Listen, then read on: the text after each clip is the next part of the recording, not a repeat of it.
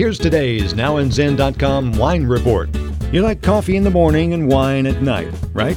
The choice is getting harder to make now that there's a coffee infused wine. Is it time to wake up or wine o'clock? Who can tell anymore?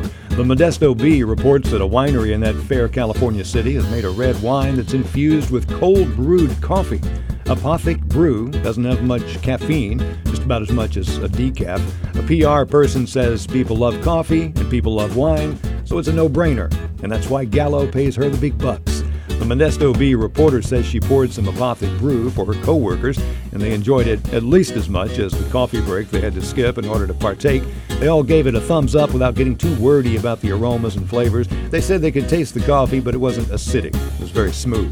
The grapes come from Lodi, Petite Sirah, Teroldego, Cabernet Sauvignon, Zinfandel, and other select varieties. It'll sell for about 15 bucks, about right for an everyday wine, but much steeper than Starbucks. Explore wine on nowandzin, Z-I-N.com.